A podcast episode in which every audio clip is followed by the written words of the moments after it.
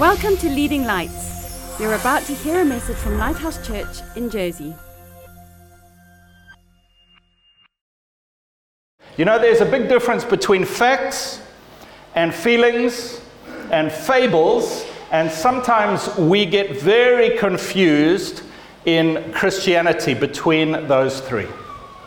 Many people think that Christianity is a fable. Many people think it's all about feelings and emotions, and if you feel this, that's fine, but I feel different.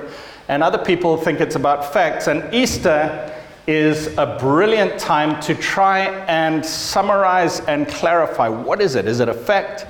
Is it a feeling? Is it a fable? Or where in the middle of all of those does Christianity and Easter lie? You know, I remember a fact. In December 1989, I was playing volleyball for my country, Zimbabwe, in a tournament of six nations. There was Malawi, Zambia, Mozambique, and a few other countries, and Zimbabwe. And we were playing a volleyball tournament in December 1989. I was in the Zimbabwe B team. It was being hosted in Zimbabwe, and so we were allowed to put two teams in. We had an A team, which were the best and the brightest. I don't know if you've ever seen volleyball players, but they're long and tall and skinny, and they've got an angry look on their face. and that was the A team. The B team, we were the second string. We were the ones who didn't quite make it. We weren't quite as tall, as lean, or as mean. And something astounding happened. In the playoffs, in the process of the tournament, the Zimbabwe B team was beating the Zimbabwe A team. We'd beaten more of the other countries, and when it came to the head to head match between Zimbabwe A and Zimbabwe B, we got to the place where we were at match point and we were about to beat them. Now, these are the facts, people. The feelings and the fables came later. What happened was a timeout was called whistle, timeout. The management of the Zimbabwe volleyball team are looking panicked and they call a timeout. They call us off to the side and they say to us, Guys, well done, B team. You're playing so well, but you've got to let the A team win. They're taller, they're leaner, and they're meaner. And they're going to go further in this competition. It would be a disaster if you guys won. And then the feelings started coming out. And one guy said, I have sacrificed so much to play this game. I'm not going to lose. Another guy said, Guys, it's for the good of the team and the country. We've got to put them first and we've got to let them win. Another guy said, This is illegal. You're not allowed to throw a game, it's against the rules. And it came down to one guy who was serving. He had to make the choice because it was a sudden death match, and if he served it into the net, the point would go to the other team, and then it was very likely they would win and, and the A team would win. And if he didn't, if he served properly, it was very likely we would win, the B team. And all of us had different opinions. The feelings were all over the place. You could sense the emotion, the anger, the fear on the A team's faces was wonderful to behold. And the guy serving decided to serve it into the net. Very obviously so. He served a dud serve on purpose, and the A team won. And then the fables began. And for years after that, people were talking about, man, do you remember that time we tricked them and we did that dummy set and that half spike? And it beat them completely and they were completely confused by us. And do you remember this? And the fables started growing bigger and bigger until it was this big, legendary match where we crushed Goliath, us little Davids. There is a fact that happened in history 2,000 odd years ago. In April or March uh, 30 AD, where a man called Jesus was crucified. And various lawyers have made some statements about this that you may be surprised to hear. I'm going to read you a couple of the statements. First of all, there was a famous scholar called Brooke Foss Westcott who said, There is no historic incident better or more variously supported than the resurrection of Christ. Now, that is just a crazy thing to say.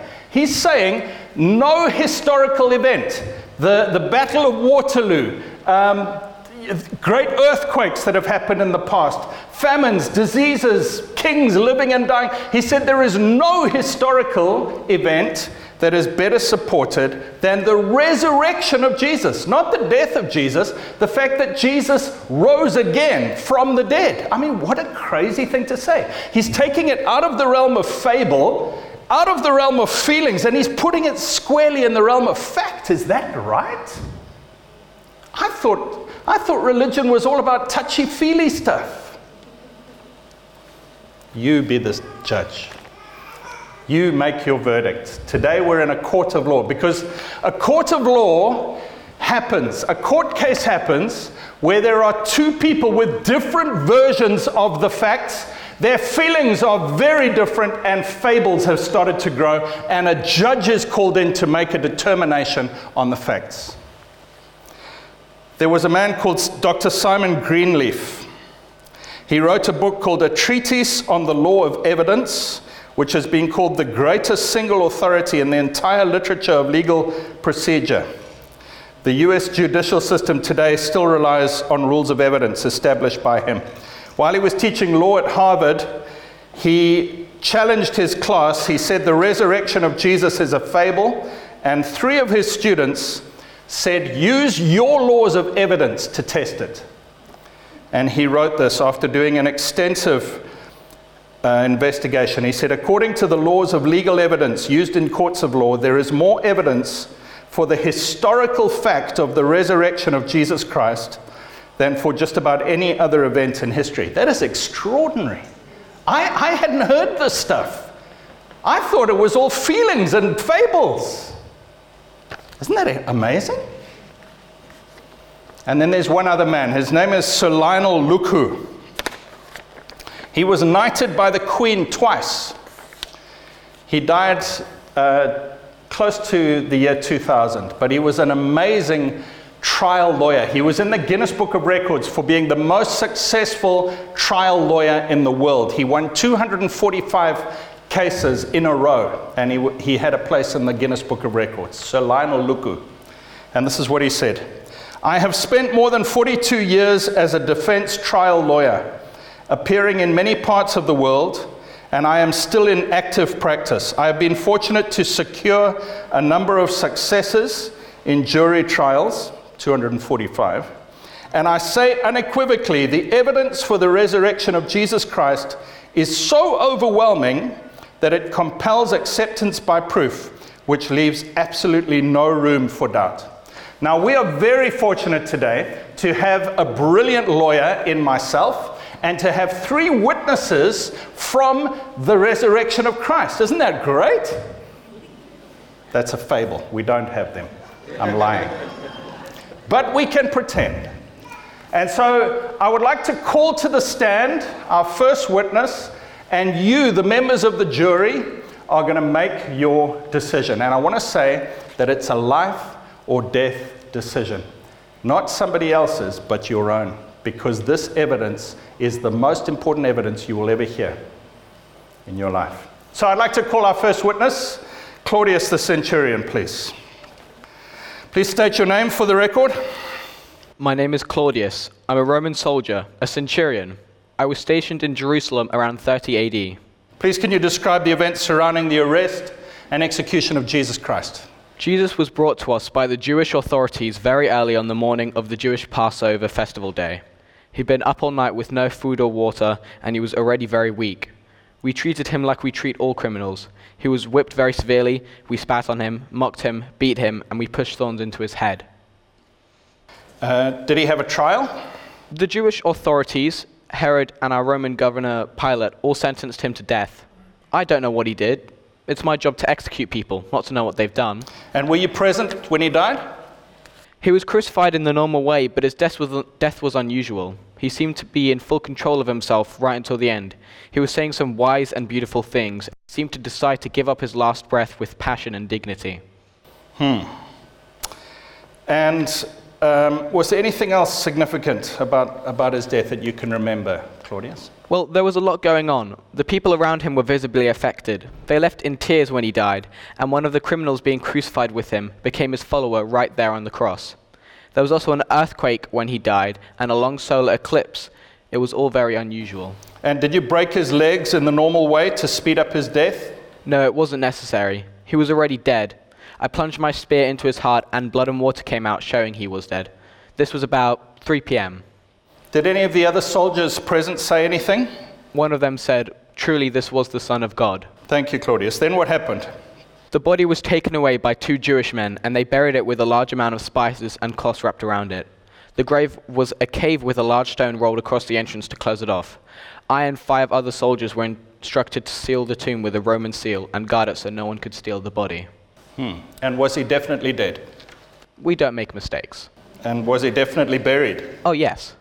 So, where is the body now, Claudius? Well, some of his disciples stole the body. Stole the body. How, how much were you paid to say this, Claudius? No comment. What would be the normal penalty for you failing to protect the tomb correctly? Death. Okay, one more question, Claudius. Did you persecute and arrest any of Jesus' followers later on after this event? Yes, for many years we chased them down, but we gave them opportunities to admit that Jesus had not really risen again. But they always held to their stories, even though they knew they would die as a result. All they had to do was admit he hadn't really risen again, and we would have spared them, but they all chose death rather than changing their story. Thank you, Claudius. No further questions. You may sit. I'd like to call my second witness, Mary Magdalene. Good morning. Please, would you state your name and occupation for the court? My name is Mary Magdalene. I'm a servant of Jesus. How did you meet Jesus, Mary? He came to my home city, Magdala. It was a depraved and sinful place. He found me, forgave me, and he set me free from seven demons, and he gave me a new direction and purpose in life. And were you there when he died, Mary? Yes, I watched him die, and I watched Joseph and Nicodemus take his body off the cross, wrap it in 75 pounds of spices, and put it in the rock tomb. I also watched the Roman soldiers seal the tomb and guard it. And what happened on the Sunday morning? Early on the Sunday morning, two of us went down to the tomb. We were very surprised that the stone was rolled away and the Roman guards were no longer there. We found the tomb empty. While I was standing outside the tomb crying, a man came up behind me we- while I was weeping and asked why, why, what was wrong. And I said to him, I, th- I thought he was a caretaker or, or, go- or a gardener. And I said, Sir, if you have taken his body, if you have carried his, him away, please just give him, give him to me. But then he said my name, Mary, and I knew it was him. My world turned upside down. Just in the way he said my name, I knew it was Jesus. I wiped away my tears and I looked at him and I started worshipping. And I've been serving him ever since. You speak as if he's still, al- still alive. Did you see him again after that first Sunday morning? Yes, he appeared to us all several times over the next six weeks. At one time, there were 500 of us gathered together, and he appeared to all of us. And most of those eyewitnesses have re- remained alive for decades after that day. Even after he ascended to heaven, I gave my life and my heart to him, and I talk to him every day. Thank you, Mary. There's no further questions. I'd like to call my last witness, Peter. Please state your name and occupation for the court. I am Peter. I am a fisherman by trade, but I've worked as a preacher and a servant of Jesus since I met him. Now, you were a follower of Jesus, but when he was arrested, your state of mind was affected. Am I right? Can you describe how you felt? Well, when Jesus was arrested, I let him down by denying I even knew him. I didn't stand up for him, and I was devastated when he was crucified. I actually decided to go back to fishing because I thought I denied everything I stood for. And I was terrified that I would also be arrested and executed. Why was it such a big deal that you denied him? Well, I promised him that I would die with him if necessary and that I would never leave him or let him down. But you did let him down. Yes. I was cowardly and afraid. I denied and deserted him, but he forgave me. Are you saying that you saw and spoke to him after he was killed?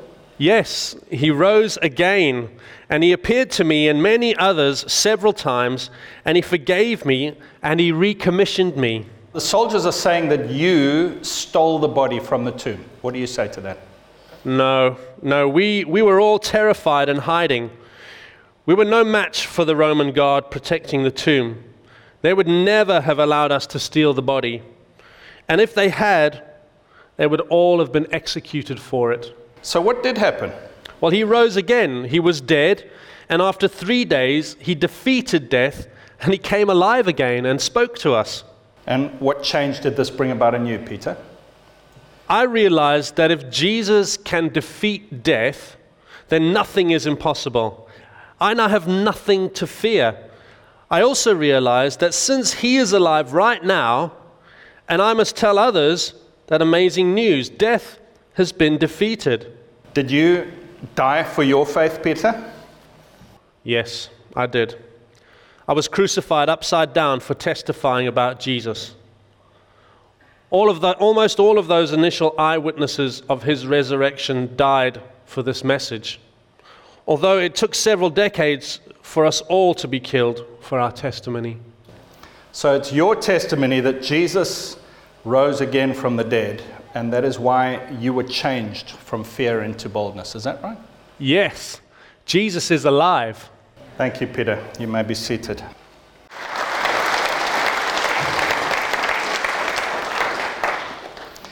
I'd like to read a passage from 1 Corinthians chapter 15. Moreover, brethren, I declare to you the gospel which I preached to you, which also you received, and in which you stand, by which also you are saved if you hold fast that word which I preached to you, unless you believed in vain. For I delivered to you first of all that which I also received, that Christ died for our sins, according to the Scriptures, that he was buried, that he rose again on the third day, according to the Scriptures, and that he was seen by Cephas, then by the twelve. After that, he was seen by over 500 brethren at once, of whom the greater part remain to the present, but some have fallen asleep. After that, he was seen by James, then by all the apostles, then last of all, he was seen by me, Paul, as one born out of due time. Friends, I remember the facts of my volleyball match. I remember the feelings that came with it, and I also know some of the legends and the fables that have come out of it. I'm challenging all of us today, including myself, to relook at these facts. The passage I just read out of 1 Corinthians 15 is where Paul says, This is the gospel which will get you to heaven. And he doesn't talk about fables, there's no Easter bunny. He doesn't talk about feelings at all. He says, These are the facts Christ died, Christ was buried, Christ rose again. And now I'm going to list the witnesses Peter, the apostles, the 500, James, all the other apostles other than the 12, and me. He says, Most of us are still alive today. You can go and interview them. And now I'd just like to mention six things that I conclude if Jesus did rise again. If this court case results in a verdict that says the tomb was empty, there is no other explanation other than Jesus rose again from the dead, even though that sounds impossible. If that is true, number one, my faith is based not on feelings. Number two, Jesus is who he claimed to be. Jesus claimed to be God himself in the flesh. If he died after having said he would rise again and then he rose again, he is who he claimed to be. He's not just a prophet or a nice teacher or an interesting person. Number three, this physical life, you know what our five senses can perceive and what logic and physics and chemistry and biology tell us is true. This physical life is not all there is because a man could rise from the dead. There is something else. There is another world, another realm, another life. There is a supernatural power that we cannot perceive with our five senses. Number four, he died for me. And this is where it gets extremely personal because Jesus said that he was dying for the sins of the whole world. I have sinned, therefore I'm in that group. He was dying for me, for my sins. The sins that I committed yesterday, today, and those I will commit tomorrow were the reason that he was killed and that he rose again. Number five, nothing is impossible. If Jesus could overcome death, and, and it was a real death. I mean, the Romans were good at killing people. He had been beaten, starved, no water, uh, mistreated for over 24 hours. He was nailed to a cross and eventually he died. They plunged a spear in to prove he was dead. They wrapped him in cloths with 75 pounds of spices all around him so that even if he hadn't been dead, he would have suffocated. They left him in a cold tomb without any medical treatment for three days. He died. If he could rise again from that, I promise you, nothing you are facing is too difficult for him. Nothing. Nothing. It doesn't matter what you're facing, he can overcome it. What's more, if he rose again then, he is still alive today, as alive today as he was when Mary Magdalene met him. And he wants to meet you and me just like he met her. He wants to have that same impact on us where He says our name and we are melted on the inside. We say, Jesus, you did it. You did it. You did it. And then lastly, there's nothing more important. Nothing that I could spend my life doing is more important than responding to this gift that He's given me and telling others about Him. You know, the sad thing about volleyball games is they fade into history. I can't find a single piece of evidence on the internet about my volleyball game. you may even think I'm lying. There's nothing. I can call up a couple of friends and say, Do you remember that game? And they'll say yes, and they'll have vague recollections. But you know, God has made it such that he has put this evidence in a cast iron case. The ultimate lawyer and the ultimate judge, God Himself, said, Let me put some evidence together in such a way that even 2,000 years later, people can examine that evidence and know there was a man called Jesus. He definitely died. He definitely wasn't in the tomb after three days. What could have happened? Look at all these witnesses, look at all this evidence. There is a case and now the verdict, my friends. The verdict is up to you. I'm going to ask you to pray with me. Let's stand together.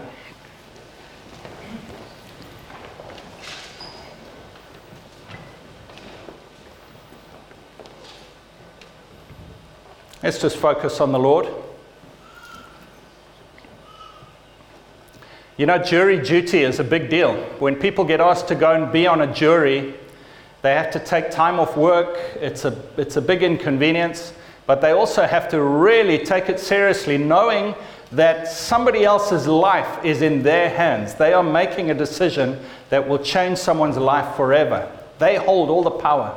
And God has given you, my friend, jury duty. You may not have realized it. You might have thought it's all about Easter eggs and bunnies. I want to tell you today, God has called you up for jury duty. He asks you to raise your right hand and say, Will you do your best to come to the right decision? But now I want to tell you, my friend, God is asking you for a verdict. And it's not for somebody else's life, it's for your own. I'm going to ask you to take it seriously today. Lord God, please would you enlighten our hearts? Please would you help us to move out of fables and even out of feelings and decide upon these facts, Lord. Please, would you help us today to reorganize and realign our lives based on these facts because we know that feelings follow facts. And if we get the facts right, everything else falls into line. And Father, I just thank you that you have said that anyone who calls on your name, day or night, wherever in the world they are, if they see what you've done and they call on your name, you will forgive and cleanse, wash us free from all sin and all of our past errors and give us a brand new start. You call us born again if we do that. Father, I pray right now for your spirit to just drench this room and each one of our hearts. Speak to our hearts, and I pray that many will call on your name as we're singing these songs. In Jesus' name. Amen. Thanks for listening. Please visit leadinglightsnetwork.com for more resources and subscribe to our podcasts on iTunes. And please consider supporting this ministry financially by making a donation on the giving page of leadinglightsnetwork.com or lighthousejersey.com.